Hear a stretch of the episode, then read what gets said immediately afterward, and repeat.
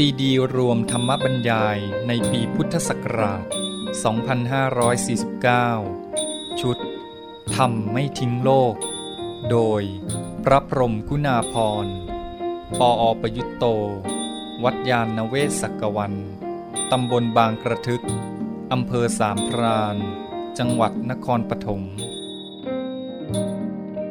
เรื่องที่ 11 ปฏิกรรมตอนที่หนึ่ง มัวรอกรรมอยู่ได้ทำไมไม่รีบแก้กรรมให้เสร็จไป บรรยายเมื่อวันที่ 1 กรกฎาคม พุทธศักราช 2549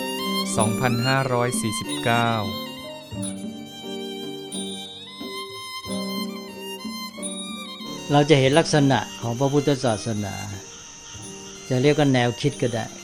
คือพุทธศาสนาเนี่ยอย่างที่พูดไปแล้ว มองอะไรเป็นระบบความสัมพันธ์ โดยเฉพาะเชิงเหตุปัจจัย ซึ่งเราจะมองขยายไปได้หมดเลย ตั้งแต่ในชีวิตของเราที่มันเป็นเหตุเป็นปัจจัยกันในชีวิตของเราเอง ในแง่รูปธรรมนามธรรม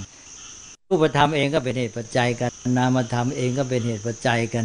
แล้วมาเป็นเหตุปัจจัยกันระหว่างรูปกับนามธรรมในชีวิตของเรารูปธรรมนามธรรมของเรา มันก็ไปเชื่อมกับรูปธรรมนามธรรมข้างนอก มันก็เลยเป็นเหตุปัจจัยกันจนกระทั่งถึงจักรวาลหมดเลย เนี่ยมองเชิงความสัมพันธ์ โดยเฉพาะในแง่เหตุปัจจัย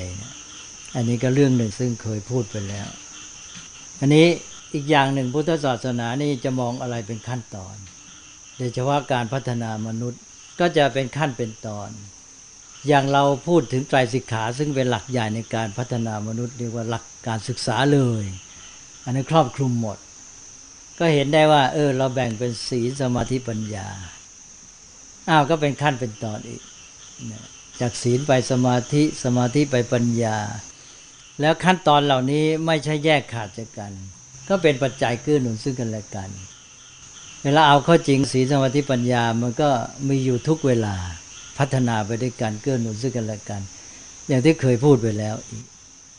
อันนี้ก็สำคัญนะเรื่องมองการพัฒนามนุษย์เป็นขั้นเป็นตอน แล้วจะมีการแบ่งขั้นตอนเหล่านี้มากมาย การเข้าใจแนวคิดอย่างนี้จะมีประโยชน์ เพราะมันเป็นแนวคิดที่ครอบคลุม เวลาเราไปมองไปเกี่ยวข้องกับอะไร เออ เรารู้จักมองว่าเราไม่ใช่อยู่แค่ขั้นนี้นะ เราจะต้องก้าวต่อไปอีกเป็นต้น แล้วก็อีกอย่างหนึ่งพุทธศาสนานี่มองอะไรในแง่ว่า เมื่อเราจะก้าวหน้าไปสู่ขั้นต่อๆไป ก็ต้องมีการแก้ไขปรับปรุง อันนี้ก็สำคัญ คือถ้าเราจะมีความผิดพลาด หรือจะมีความทุกข์ หรือจะมีความด้อยความตกต่ำอะไรเนี่ยก็ไม่ใช่มัวจับเจ้าโหนละห้อยอะไรอยู่ ท่านไม่สารเสริญเลยในการที่จะมีจิตใจเป็นแบบนั้น แต่ว่าให้มองถึง หนทางที่จะแก้ไขปรับปรุง อย่างที่เราเคยพูดกัน แค่ใช้โยนิโสมนสิการเป็นก็มองเรื่องที่เราว่าไม่ดีหรือเรื่องที่เป็นทุกข์ในแง่ที่ใช้ประโยชน์ไปหมด มองทุกข์ก็มองในแง่ที่ว่า เออ มันมาทำให้เราต้องฝึกตนมากขึ้น แล้วเราก็ยิ่งได้มากใหญ่ หรือสิ่งที่ยากเราก็ได้ฝึกตนมาก อะไรอย่างเงี้ยหรืออย่างที่ว่า คนเกิดมารวยก็ดีแล้ว ก็อาศัยมันเป็นปัจจัยเกื้อหนุนให้เราก้าวไปสู่สิ่งอื่นที่ดี ไม่ใช่จมมัวเมาอยู่ความรวย เอาความรวยเป็นปัจจัยแล้วก็จะได้พัฒนาชีวิตไปสู่ประโยชน์อื่น แต่ถ้าเกิดมาจนเอาก็อย่าไปท้อมัน อย่าไปจับเจ้า ถ้าอย่างนั้นก็ยิ่งซ้ำเติมตัวเองให้ทุกข์ถ้าจนก็มองว่า เออ อยู่ในโลกนี้เขามีโอกาสมากกว่าเรา เรามีโอกาสน้อยนี่ เราต้องใช้ความเพียรให้มาก ถ้าเขาใช้หนึ่งเราต้องใช้อาจจะต้องสิบนะเราก็ยิ่งเพียรพยายามใหญ่เลยนะและความจนก็เป็นแบบฝึกหัดอย่างหนึ่ง จะเรียกว่าทดสอบก็ได้ ไม่เรียกทดสอบก็หมายความก็คือเป็นแบบฝึกหัดนั่นแหละ ให้เราได้ฝึกตนมาก ถ้าเราจนเรารู้จักใช้ความจนเราก็มีโอกาสฝึกตนมากขึ้น ตั้งแต่ความเข้มแข็งของจิตใจเป็นต้นไป ต้องใช้ความเพียรพยายามในทุกเรื่อง ทำให้เราเข้มแข็งแล้วก็มีความสามารถเช่นพัฒนาทักษะพัฒนาโดยเฉพาะสำคัญก็ปัญญาทำให้รู้จักคิดพิจารณาถ้าคิดเป็นแล้วก็ยิ่งพัฒนาปัญญาได้มากก็ต้องแก้ปัญหาเยอะ ยิ่งแก้ปัญหามากปัญญาก็ยิ่งมาก ปัญหามันคู่กับปัญญานี่แก้ปัญหามากปัญญาก็ยิ่งมาก เมื่อปัญญามาก็แก้ปัญหาหมดอะไรเงี้ย เพราะฉะนั้นในทางพุทธศาสนาก็มีศัพท์หนึ่งที่ท่านใช้ในเรื่องเกี่ยวกับการแก้ไขปรับปรุง คือคำว่าปฏิกรรมแปลว่าการแก้ไข การปรับแก้คำว่าปฏิกรรม อันนี้มาใช้ในการปรงอบัตคำว่าปรงอบัตเนี่ยศัพท์หนึ่งท่านใช้ว่าปฏิกรรม หรือปฏิกระเนี่ยแต่คำว่าปฏิกระนี่มันมีเรื่องแทรกนิดหนึ่ง คือถ้าใครเรียนนักธรรมตรี แล้วก็เปิดดูหนังสือพุทธศาสนสุภาษิตจะมีบทหนึ่งว่ากตัดสะนัตถิปฏิการังไม่ทราบท่านเคยพบไหมใครเคยเปิดหนังสือพุทธศาสนาสุภาษิตเล่มหนึ่งสำหรับนักธรรมตรี สุภาษิตนี้ก็แปลว่า สิ่งที่ทำไปแล้วทำคืนไม่ได้ อันนี้ท่านหมายความว่า สิ่งที่ทำไปแล้วเนี่ยจะให้กลายเป็นไม่ได้ทำเนี่ยไม่ได้ทำคืนหมายความให้กลายเป็นไม่ได้ทำทำแล้วก็เป็นได้ทำแล้ว แต่ว่าไม่ได้ใช้ในความหมายที่ผมจะพูด อันนี้คนละความหมาย แล้วก็ภาษิตนี้ไม่ใช่ของพระพุทธเจ้า เป็นภาษิตของสมเด็จพระสังฆราชองค์หนึ่งของประเทศไทยนี่เอง คือเวลาดูพุทธศาสนสุภาษิตอย่างในนักธรรมตรี หรือในหนังสือแบบเรียนนักธรรมเนี่ยเราควรดูด้วย ท่านจะบอกที่มา หรือว่าอักษรย่อไว้เนี่ยว่ามาจากคำพีอะไรหรือใครเป็นผู้ที่เรียบเรียงขึ้นมา นี้ในพุทธศาสนาสุภาษิตสำหรับนักธรรมตรีเนี่ยไม่ได้มีเฉพาะจากคำพีหรือจากพระไตรปิฎกมีที่พระเถระผู้ใหญ่เช่นสมเด็จสังฆราชบางพระองค์ได้ตรัสไว้ด้วย ท่านก็รวบรวมมา อย่างที่ผมยกมาเมื่อกี้กตัสสะนัตติปฏิการังเนี่ย ไม่ใช่พุทธพจน์ เป็นศาสนสุภาษิตของสมเด็จพระสังฆราชองค์หนึ่ง ย้ำอีกทีกตัสสนติปฏิการัง สิ่งที่ทำแล้วทำคืนไม่ได้ ก็หมายความทำอะไรไปก็เป็นอันทำไปแล้ว นั่นนี่เป็นความหมายหนึ่ง ทีนี้ที่ท่านใช้ทั่วไปในคำพีเนี่ยท่านไม่ได้ใช้ในความหมายนี้ แต่ท่านหมายความว่าทำให้มันคืนดี หมายความไอ้ สิ่งนั้นมันทำไปแล้วก็จริง แต่ว่ามันพลาดหรือมันเสีย หรือมันบกพร่อง ก็กลับไปทำแก้ไขให้มันดีเนี่ยอันนี้ก็คือเนี่ยเข้าหลักที่ว่าเนี่ยเพราะนั้นเรื่องของมนุษย์ก็มีหลักการเนี้ยการปรับแก้ แก้ไขทำไอ้สิ่งที่มันบกพร่องทำไปแล้วเนี่ยให้มันกลับดีขึ้น อย่างที่ปรุงอบัตท่านก็ใช้คำว่าปฏิกระหรือปฏิกรรมเนี่ยทำคืน ก็ไม่ใช่หมายความว่าไปทำให้อาบัติที่มันล่วงละเมิดไปแล้วไม่ได้ล่วงไม่ใช่อย่างนั้น การที่ทำคืนอาบัติท่านเรียกว่าแสดงอาบัติที่เราพูดกันทั่วไป ก็หมายความว่าเราเนี่ยบอกความจริง ไม่ปิดบังไว้ บอกความจริงเมื่อทำผิดพลาดก็บอกความจริง บอกความจริงเสร็จแล้วก็บอกต่อไปว่าจะละเลิกไม่ทำอย่างนั้นอีก แต่ว่าจะไปทำสิ่งที่ดีที่ถูกต้องต่อไปแทน ก็เป็นแนวคิดในการที่ว่าจะแก้ไขปรับปรุง ก็คือว่าสิ่งที่ทำผิดไปแล้วพลาดไปแล้ว ก็ละเลิกเสีย แล้วก็ทำสิ่งที่ถูกต้องต่อไป อันนี้เป็นสาระของการปรงอบัติตั้งต้นก็คือยอมรับก่อน ยอมรับว่าตัวได้ทำความผิดสองก็บอกว่าจะละเลิกไม่ทำต่อไป หันไปทำสิ่งที่ถูก มันมีสองตอน การปรงอบัตไม่ใช่การล้างบาปนะเดี๋ยวจะเข้าใจผิด เพราะว่าบางทีไปคล้ายกับการเชื่อถือของบางศาสนา เหมือนกับว่าสารภาพบาปแล้วก็ล้างบาปไป ดูๆแล้วบางทีคล้าย ๆ กัน เวลาแปลบางทีก็แทบจะแปลเหมือนกันเลย ก็แปลเป็น confession อะไรทำนองนี้นะแต่ว่าทั้งความหมายความมุ่งหมายไม่เหมือนกัน ความมุ่งหมายอย่างที่ว่าท่านต้องการให้ยอมรับความจริง แล้วก็ละเลิกสิ่งที่ผิด หันไปทำสิ่งที่ถูก ก็เพื่อแก้ไขปรับปรุงนั่นเองนะก็ใช้คำว่าปฏิกระเนี่ยสำหรับการแก้ไขเรื่องอาบัติ แล้วท่านก็ใช้กับเรื่องอื่นก็รวมความก็คืออย่างเงี้ยความหมาย อันนี้ก็เป็นเรื่องหนึ่งที่เราควรทำความเข้าใจ เอาละสามอย่างที่ผมพูดเนี่ยจะเห็นว่าสัมพันธ์กันหมด เราพูดถึงแนวคิดใหญ่สามอันในแง่นี้ก็คือมาพูดในแง่ของการพัฒนามนุษย์ เริ่มในการมองทุกสิ่งทุกอย่าง คลุมถึงเรื่องการพัฒนามนุษย์ ในเชิงระบบความสัมพันธ์ โดยเฉพาะในแง่เหตุปัจจัย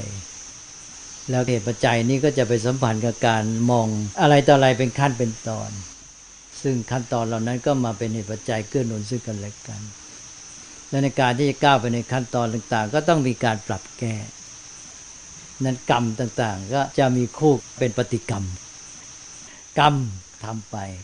ปฏิกรรมก็มาแก้ไขให้มันดีขึ้น นี่เป็นการทำความเข้าใจเบื้องต้น ทีนี้ก็มีเรื่องที่อยากจะพูดเพิ่มเติมนิดหน่อย ก็อาจจะถือเป็นข้อที่แถมคือ ท่านสอนไว้พยายามที่จะให้ชาวพุทธเนี่ยหาทางพัฒนาตน ไม่ใช่ปล่อยเลื่อยเปื่อยไป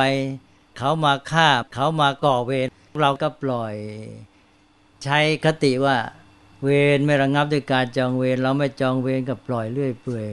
ก็พวกเราก็ยับเยินตายเปล่าใช่ไหมนี่อย่างหนึ่งสองก็คือในยามปกติ ก็ไม่มีการฝึกฝนพัฒนาตนไม่คิดแก้ไขปัญหาระยะยาวอะไรต่ออะไรก็อยู่ในความประมาท อันนี้ก็เป็นการปฏิบัติที่ผิดเพราะนั้นเราจะต้องฟื้นคติพุทธศาสนาที่แท้ได้ขึ้นมา ให้เราพัฒนาตัวเอง แล้วมันก็เป็นการแก้ปัญหาของโลกก็คือการพัฒนามนุษย์โดยทั่วไปด้วย ให้มนุษย์มีจิตใจดีขึ้น มีปัญญาดีขึ้น แล้วปัญญานั้นก็มารับใช้เจตนาที่มีคุณธรรม มีความดีมีเมตตากรุณา พยายามให้คนที่มีคุณธรรมมีเมตตาเป็นต้นเนี่ยต้องให้มีความสามารถมากกว่าไอ้เจ้าพวกคนที่มีกิเลสสูงที่มีโลภะโทสะสูง ถ้าโลกนี้มนุษย์ที่มีคุณธรรม เช่นมีเมตตากรุณาเนี่ยมีความสามารถน้อยกว่าคนที่มีกิเลส แล้วโลกมันจะอยู่ดีได้ไง มันก็ต้องพัฒนามนุษย์ที่มีคุณธรรมนี้ให้มีความสามารถ เช่นมีสติปัญญา สูงกว่าไอ้เจ้ามนุษย์ที่มีกิเลส มันถึงจะไปได้ มันจึงจะแก้ปัญหาของโลกได้ อันนี้เวลานี้เรายอมให้มนุษย์ที่มีกิเลสได้มีความสามารถมากกว่า ถูกไหม มันก็ยิ่งยุ่งสิ โลกนี้มันก็ยิ่งเบียดเบียนกันเดือดร้อนยิ่งขึ้น เลยแก้ปัญหาไม่ตกสักที และชาวพุทธเองก็ไม่เอาเรื่องเอาราวเนี่ย ได้แต่หวังอย่างที่ว่า แล้วเรื่องกรรมอีก พระพุทธเจ้าวางวินัยไว้ทำไม จะไปรอผลกรรมอยู่อย่างไร พระองค์หนึ่งทำผิดบอกเออเดี๋ยวท่านก็รับผลกรรมของท่านเองเลยเสร็จแล้วก็ไม่จัดการไม่ปฏิบัติตามวินัย วินัยพระพุทธเจ้าวางไว้เพื่อจะให้จัดการแก้ปัญหา เมื่อคนทำความผิดขึ้นมาก็เอามาจัดการ แก้ไขปัญหาซะ ก็คือ ท่านเอาความรู้จากปัญญา ปัญญาก็คือตัวความสามารถของมนุษย์ที่ไปรู้ความจริงของธรรมชาติ แล้วเอาความรู้ในความจริงของธรรมชาติมาใช้ประโยชน์ และไอ้ตัวปัญญาความรู้นี่มันก็เป็นธรรมชาติอย่างหนึ่ง ถูกไหมปัญญาเนี่ยเป็นธรรมชาติอย่างหนึ่ง แต่เป็นธรรมชาติพิเศษของมนุษย์ ธรรมชาติที่เป็นคุณสมบัติพิเศษของมนุษย์ เราต้องรู้จักเอาไอ้ธรรมชาติพิเศษคือปัญญาเนี่ยมาใช้ พราะนั้นพระพุทธเจ้าจึงวางหลักวินัยไว้ วินัยก็คือวิธีการแก้ปัญหาในสังคมมนุษย์ โดยเอาปัญญาที่รู้ความจริงของธรรมชาติเนี่ยมาใช้ โดยไม่ต้องไปรอปัจจัยอื่นที่เราไม่มีความสามารถไปควบคุม ก็คือพัฒนามนุษย์ให้มีความสามารถที่จะใช้ปัจจัยของตัวเองเนี่ยเอาเข้าไปในกระบวนการธรรมชาติ เพื่อไปจัดการไอ้กระบวนการของเหตุปัจจัยนั้นให้มันเป็นไปในทางที่ตัวต้องการ เนี่ยอันเนี้ยมนุษย์ไม่เข้าใจ ก็ไปรอกรรมรอไอ้กระบวนการของมัน ก็เลยไม่รู้ตัวว่าโมหะของตัวเองไปเป็นปัจจัยในกระบวนการนั้น เมื่อเรารอนะ เช่นว่ามีเหตุการณ์มนุษย์ทำกรรมอะไรก็ตามขึ้นมาเนี่ยแล้วเราบอกว่าปล่อยให้เป็นไปตามกรรม ขณะนั้นเราก็เอาปัจจัยที่เป็นธรรมชาติในตัวเราเนี่ยเข้าไปร่วมในกระบวนการนั้นด้วย ปัจจัยตัวไหนของเราล่ะ ก็คือโมหะไงนะคือความหลงความไม่รู้ ความไม่เอาเรื่อง ความประมาทเป็นต้นเนี่ย เข้าไปร่วมในกระบวนการทำไมเราไม่เอาปัญญามาใช้ ปัญญาก็เป็นปัจจัยอย่างหนึ่งเเป็นธรรมชาติอย่างหนึ่ง ก็เอาปัจจัยตัวนี้เข้าไปร่วมในกระบวนการเหตุปัจจัยนั้นซะเพราะนั้นพระพุทธเจ้าจึงวางวินัยว่าเมื่อมีเหตุเกิดขึ้นแล้ว ไม่ต้องไปรอ ไม่ต้องไปรอว่าให้มันเป็นไปตามเหตุปัจจัยอื่น ปัจจัยของเราก็เข้าไปจัดการซะดังนั้นในหลักวินัยเนี่ยท่านจึงมีกรรมขึ้นมาใหม่ การที่ไปจัดการแก้ปัญหา เช่นคนทำผิดมีการลงโทษท่านเรียกว่านิฆากรรมเป็นกรรมเหมือนกัน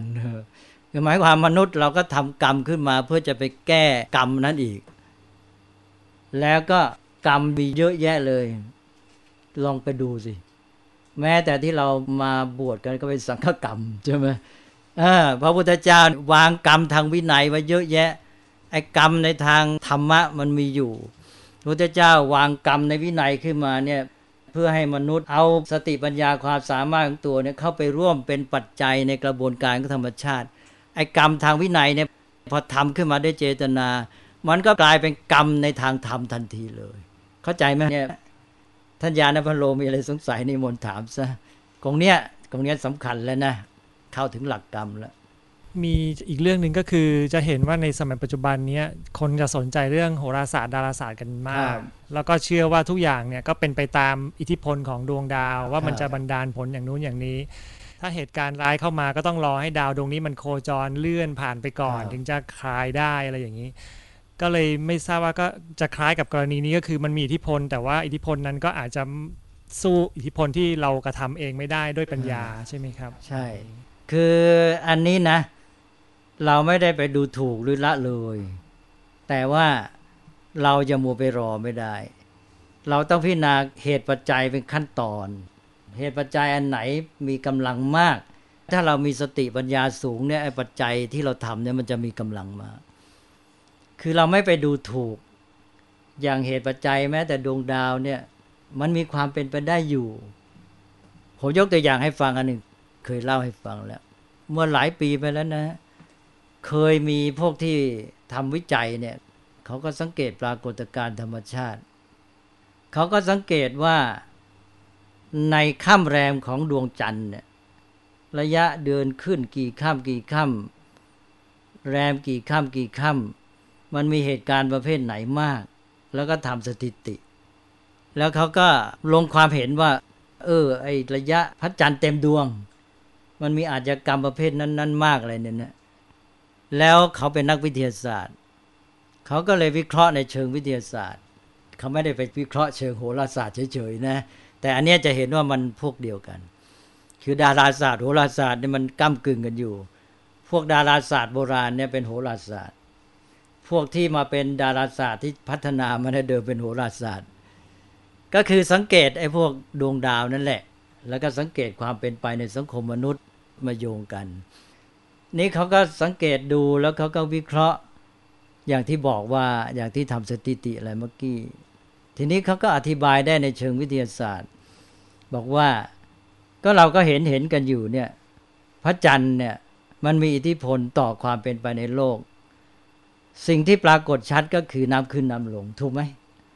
น้ำขึ้นน้ำลง เวลาสิบห้าค่ำก็น้ำขึ้นสูงสุดใช่ไหมแล้วก็ขึ้นแรมอะไรต่างๆเนี่ยจะมีอิทธิพลเกี่ยวกับน้ำกันละกัน นี้ในร่างกายมนุษย์เนี่ยส่วนประกอบที่มากที่สุดคือน้ำเหมือนกัน ถูกไหม แล้วเมื่ออิทธิพลจากดวงจันทร์ข้ามแรมมาเนี่ย ที่น้ำขึ้นน้ำลง มันก็มีอิทธิพลต่อน้ำในตัวมนุษย์นี้ด้วย การขยับขยื่นเคลื่อนระดับของน้ำในตัวมนุษย์เนี่ยก็มีผลต่อความเปลี่ยนแปลงเชิงอารมณ์เป็นต้นด้วยนะเขาก็มาตีวิเคราะห์ในแง่นี้ นี่ก็จะให้เห็นว่าเราสามารถโยงไปได้ถึงเรื่องดาราศาสตร์ อิทธิพลของดวงดาวต่าง ๆ ซึ่งหลายอย่างเราอาจจะมองไม่เห็น เพราะว่าเราไม่สามารถแยกแยะไอ้เรื่องของระบบความสัมพันธ์ ความเป็นเหตุปัจจัยต่อกัน อันเนี้ยเป็นตัวอย่างที่ว่ามันเป็นไปได้ เอาละ นี่ก็เป็นแง่ของความเป็นไปได้ในทางโหราศาสตร์ ที่ว่าถ้ามนุษย์มีปัญญา ลึกซึ้งพอนี่อาจจะเห็นในความเป็นวิทยาศาสตร์ คือเห็นเหตุปัจจัยในกระบวนการธรรมชาติ แต่ว่าในขณะนี้มนุษย์ยังไม่ได้สามารถไปแยกแยะขนาดนั้น และเราจะไปรอความหวังจากไอ้พวกความเป็นไปในโหราศาสตร์ที่มันไม่ได้แน่นอนชัดเจนเนี่ย แค่ไหน เราก็เป็นเพียงว่า เออ ถ้าเป็นคนที่ยังไม่มั่นใจตัวเองก็อาจจะคำนึงบ้าง แต่ว่าอย่าไปหวังพึ่ง เพราะเหตุปัจจัยที่แท้อยู่ที่มนุษย์พัฒนาตัวเอง ให้สามารถควบคุมเหตุปัจจัยนั้นได้ด้วยตัวเอง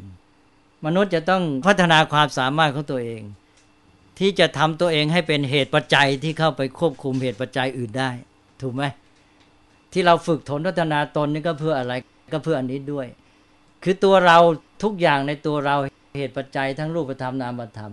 ทุกส่วนประกอบในตัวเรา อย่างคุณธรรมความดีอะไรกุเลสอะไรพวกนี้เป็นเหตุปัจจัยทั้งนั้น ก็ต้องรู้จักใช้มัน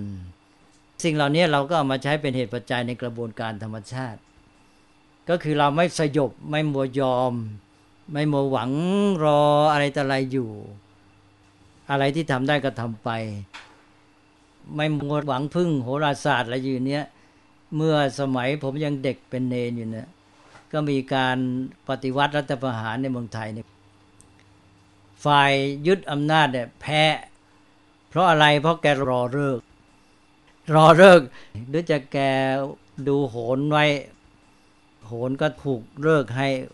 ว่าให้ยึดอำนาจเวลาดุจะตีสามความมันแพร่งพลายไปถึงฝ่ายผู้มีอำนาจ ฝ่ายผู้มีอำนาจก็เลยสามทุ่มเอาเลย ฝ่ายปฏิวัติยึดอำนาจเลยแพ้เลย นี่เห็นไหมโหน เชื่อโหน เอาไงดีแล้วตกลงว่า โหนไม่แน่แล้วใช่ไหมตัวอย่างมันมี แล้วก็เราจะไปรู้ได้ไงโหน อันนี้แล้ว ก็ไปหวังพึ่งพระองค์นั้นเป็นต้น แล้วท่านดูแม่นจริงหรือเปล่า แล้วก็ไม่รู้อีกใช่ไหมมันก็คือเอาความไม่แน่นอนไม่ชัดเจนมาใช้ประโยชน์ นั้นสิ่งที่เรารู้ชัดด้วยปัญญาเนี่ยสำคัญมาก แต่ถึงอย่างนั้นเราก็ต้องไม่ประมาทบางทีเราก็รู้ไม่ทั่วถึงเหมือนกัน เพราะนั้นมนุษย์จึงต้องฝึกตนอยู่เสมอ ครั้งนี้อาจจะทำไม่สำเร็จพลาดไป ก็ต้องมาวิเคราะห์ศึกษาเหตุปัจจัยว่ากรรมที่เราทำนั้น ที่เป็นเหตุนั้น มันมีปัจจัยอะไรบกพร่องไป แล้วจะต้องปรับปรุงอันไหน อันไหนมันขาดไปแล้วก็มาเติมให้มันเต็ม อันนี้ก็จะพัฒนาตัวเองไปเรื่อยๆ ไม่ใช่มามัวว่า พอไม่สำเร็จแล้วก็ท้อแท้อ่อนใจก็หมดแรงไป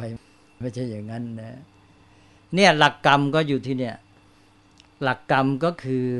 มีปฏิกรรมเขาก่อนพูดไปแล้วทีเรื่องปฏิกรรม ปฏิกรรมนี่เป็นหลักสำคัญนะ ในทางพุทธศาสนา แต่ไม่ค่อยพูดกัน คือแทบไม่มีใครพูดถึง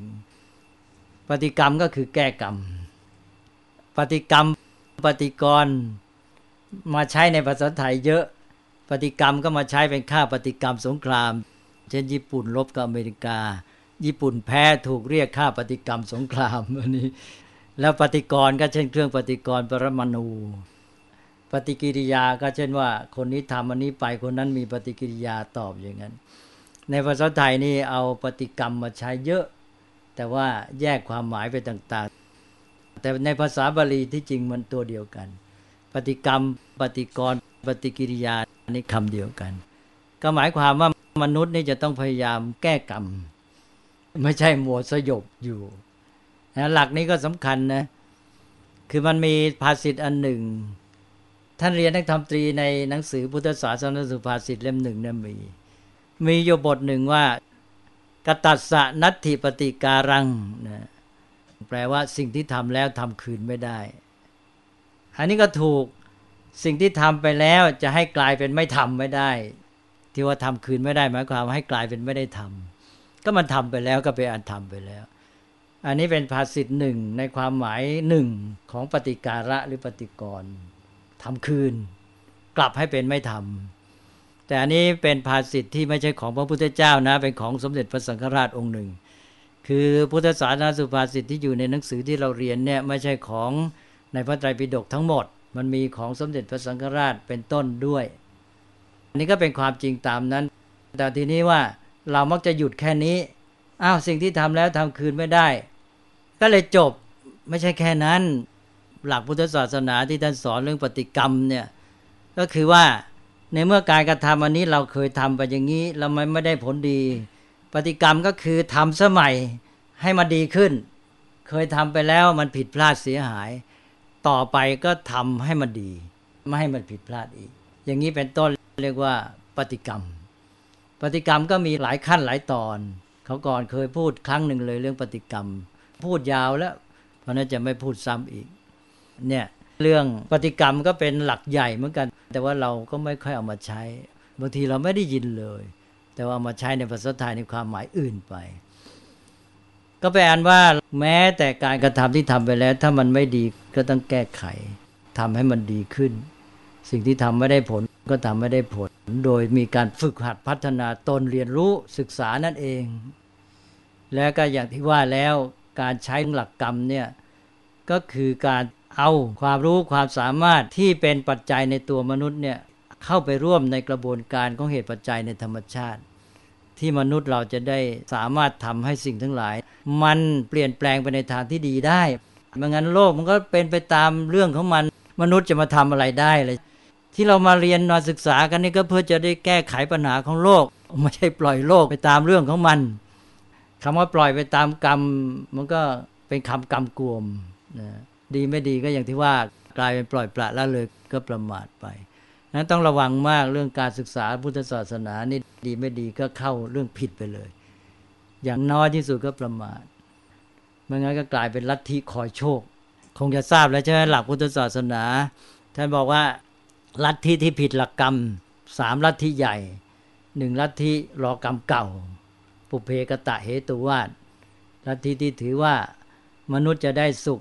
ประสบความทุกข์หรือไม่สุขไม่ทุกข์อย่างไร ก็เป็นเพราะกรรมที่ทำไว้ในชาติปางก่อน อันนี้เรียกว่าลัทธิปุเพกตะเหตุวาดสองลัทธิที่ถือว่ามนุษย์จะได้สุขได้ทุกข์หรือไม่สุขไม่ทุกข์ก็เป็นเพราะเทพผู้เป็นใหญ่บันดาล เรียกว่า อิสวนนิรมิตวาดหรืออิสระนิมานเหตุวาดแล้วก็สาม ลัทธิที่ถือว่ามนุษย์จะได้สุขได้ทุกข์อย่างไร เป็นไปอย่างไรก็เป็นไปเองละถึงคราวก็เป็นไปเนะไม่มีเหตุไม่มีปัจจัย อันนี้เรียกว่าลัทธิแล้วแต่โชคถ้าเรียกว่าอาเหตุอปัจจยวาดหรือเรียกสั้นๆว่าอาเหตุวาดถ้าถือหลักพวกนี้แล้วมนุษย์ก็ทำอะไรไม่มีผลถูกไหมทำอะไรไปทำไมล่ะ มันแล้วแต่กรรมที่ทำไว้ชาติปางก่อน ก็รอมันไป แล้วแต่พระผู้เป็นเจ้าบรรดาลเทพเจ้าบรรดาเอาก็รอไปสิเราไปทำอะไรท่านไม่โปรดก็ไม่ได้ผล ก็ต้องไปอ้อนวอนท่านเอาแล้วที่ที่สามก็ต้องแล้วแต่มันจะเป็นไปถึงเวลาก็เป็นก็คอยโชคไปนี่พุทธศาสนาท่านไม่คอยไม่รอไม่อะไรทั้งนั้น ถือว่าเป็นไปตามเหตุปัจจัย แล้วมนุษย์นี่เป็นตัวสำคัญเลย มนุษย์มีปัญญามีคุณสมบัติพิเศษที่สามารถเรียนรู้ศึกษา รู้เหตุปัจจัยได้ และจะได้เข้าไปใช้เหตุปัจจัยจัดการ เพื่อจะให้สิ่งทั้งหลายเนี่ยมันเป็นไปตามกระบวนการของเหตุปัจจัยในทางที่จะเกิดผลดีนะ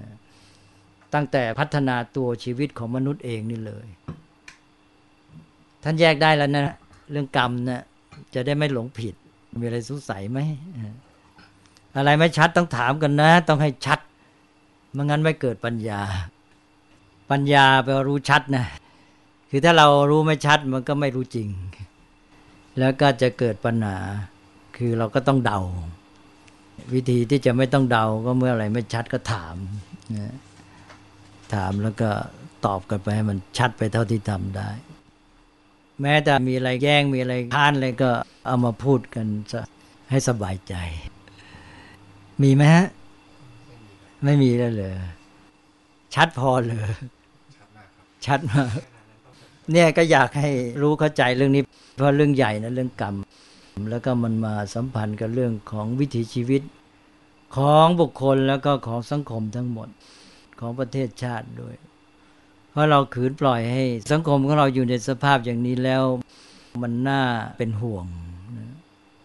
คนไทยเราเนี่ยเวลานี้เป็นมาก คือไม่คิดที่จะทำอะไรให้ชัดเจนออกมา หวัง ลมลงแรงแรงรอสิ่งศักดิ์สิทธิ์บันดาลอะไรไปอย่างนั้น เป็นมากเหลือเกิน ท่านจิตปุญโยว่าเป็นมากไหมอันเนี้ย มากครับ มากเหลือเกินเลยนะ มากจริง ๆ มันก็ขัดคำสอนพื้นฐานของพุทธศาสนา แล้วเราอยู่กันได้ยังไง มันไม่เข้าทางพุทธศาสนาเลยนี่ใช่ไหมเออ แล้วพุทธศาสนาจะเริ่มต้นยังไงในเมืองไทยนะ มาจนป่านนี้เลยยังไม่เริ่มเลย เหมือนกับอย่างนั้นนะคล้ายๆว่าอย่างนั้น คือเราก็ไม่ได้ว่าไปทุกด้านในบางด้านก็มีดีอยู่ แต่ด้านนี้เป็นด้านที่สำคัญขั้นพื้นฐานทำไมมันจึงอยู่ในภาวะอย่างนี้ คนก็กลายเป็นคนอ่อนแอ เมื่อคนเราไม่ตั้งใจคิด ไม่เพียรพยายามฝึกฝนพัฒนาตน ไม่หัดทำอะไรด้วยตนเอง ไม่สร้างผลสำเร็จด้วยความเพียรพยายามของตนเนี่ยนะมันก็อ่อนแอในพุทธศาสนานี่ท่านให้สร้างผลสำเร็จด้วยความเพียรพยายามของตน หรือพูดให้เต็มว่าสร้างผลสำเร็จด้วยการกระทำโดยความภาคเพียรของตน อันนี้มันจึงจะไปได้ ต้องย้ำอันนี้ให้มาก แล้วอันนี้ก็คือตัวหลักกรรมนั่นแหละหลักกรรมก็มาอยู่ที่เนี่ยทำเหตุที่จะให้เกิดผล สร้างผลสำเร็จด้วยการกระทำซึ่งจะดำเนินไปได้ด้วยความเพียรพยายาม ช่วยกันนะ สังคมนี้น่าเป็นห่วงมาก ท่านว่าน่าเป็นห่วงไหมน่าเป็นห่วงครับน่าเป็นห่วง ถ้าคนเราไม่เข้มแข็งก็ไปไม่ไหวแล้วอืมทีนี้ยิ่งไปเพลิดเพลินมัวเมากับการเสพบริโภคอีกมันก็ยิ่งอ่อนแอใหญ่ดีใช่ไหมไอ้กำลังที่จะทำการเพื่อผลสำเร็จด้วยความเพียรก็ไม่มี และยังไปมัวเมาเพลิดเพลินกับการเสพบริโภคอีกก็เป็นเหยื่อเขาคอยซื้อเขา ก็รอผลสำเร็จเสพบริโภคสิ่งสำเร็จรูปที่เขาผลิตมาแล้ว อย่างนี้มันจะไปรอดหรือ มันไม่ทำเอง แม้แต่ในแง่ของเศรษฐกิจแล้วก็กลายเป็นประเทศที่ไม่ผลิต เป็นประเทศของผู้บริโภค ประเทศที่เขาจะเจริญเขาก็ต้องเป็นผู้ผลิต ความเจริญแบบสามัญทางวัตถุ มันก็ต้องเป็นผู้ผลิต ผู้ผลิตก็คือผู้กระทำนั่นเองไอ้ผู้เสพผู้บริโภค ก็กลายเป็นผู้ไม่ได้กระทำก็ไม่ไหวอะดูทางไหนแล้วก็แย่ไปหมด เอ้าในเรื่องนี้ก็มองแง่ร้ายกันหน่อย เพื่อจะให้ไม่ประมาทถ้าท่านสนใจมีเวลาก็ไปศึกษาเรื่องกรรมในวินัยก็กรรมในธรรมะบางคนไม่ได้สังเกตอะในวินัยก็กรรมเยอะแยะหมดเลย ท่านจะให้มนุษย์ทำกรรม ที่ไปเข้าร่วมในกรรมที่เป็นธรรมะไม่ใช่ไปรอกรรมทางธรรมชาติอื่น แล้วตัวเองไม่เอาเรื่องนะตัวเรานี่แหละเป็นตัวสำคัญในธรรมชาติเลย เป็นส่วนประกอบพิเศษในธรรมชาติก็เหมือนกับเราเป็นตัวที่ปรุงกรรมได้ แน่นอนเราปรุงกรรมตลอดเวลาอยู่แล้ว แต่ว่าทีนี้จะปรุงอย่างไรให้มันได้ผลดีใช่ไหมแล้วเราก็พัฒนาไอ้ปัญญา ส่วนที่ดีของเราเนี่ย แล้วก็ส่วนที่เป็นกุศลขึ้นไป เพื่อจะได้มาจัดการกับปัจจัยอื่น ๆ ให้มันดีถูกไหมเนี่ยจุดสำคัญที่พุทธศาสนามีขึ้น มันก็ปล่อยไปตามกรรมที่ว่าคลุมเครือกรรมก็คือตัวเองอยู่ได้โมหะด้วยความประมาท ถูกไหมก็ตัวก็ทำกรรมก็ไปเต็มที่แล้ว ก็คือทำอกุศลกรรม ความประมาทก็เป็นกรรมใช่ไหม ก็เป็นอกุศลกรรม โมหะก็เป็นอกุศลกรรม ตัวเองก็ทำกรรมตลอดเวลาในการที่ปล่อยไปตามกรรม ใครบอกว่าปล่อยไปตามกรรม นั่นคือการทำกรรมที่เป็นอกุศล ถูกไหมคำว่าปล่อยไปตามกรรม ปล่อยนั่นแหละเป็นกรรมเลยแหละ ก็ตัวปล่อยเนี่ยพอปล่อยมันก็เป็นกรรมเลยใช่ไหมก็ทำการปล่อยไงเราก็ทำการปล่อยมันตัวเองก็ทำกรรม ทำกรรมในการปล่อยก็คือกรรมแห่งความประมาท ก็เป็นอกุศล ก็แย่สิใช่ไหมมันก็ย่อยยับประมาทโทมัจจุโนปะทังความประมาทเป็นทางความตายถูกไหมก็ไปเลย ก็แค่นี้แหละ ไม่ได้นึก ถ้าท่านไม่มีอะไรสงสัยวันนี้ก็คงหยุดกันเท่านี้ก่อน นิมนต์นิมนต์นะ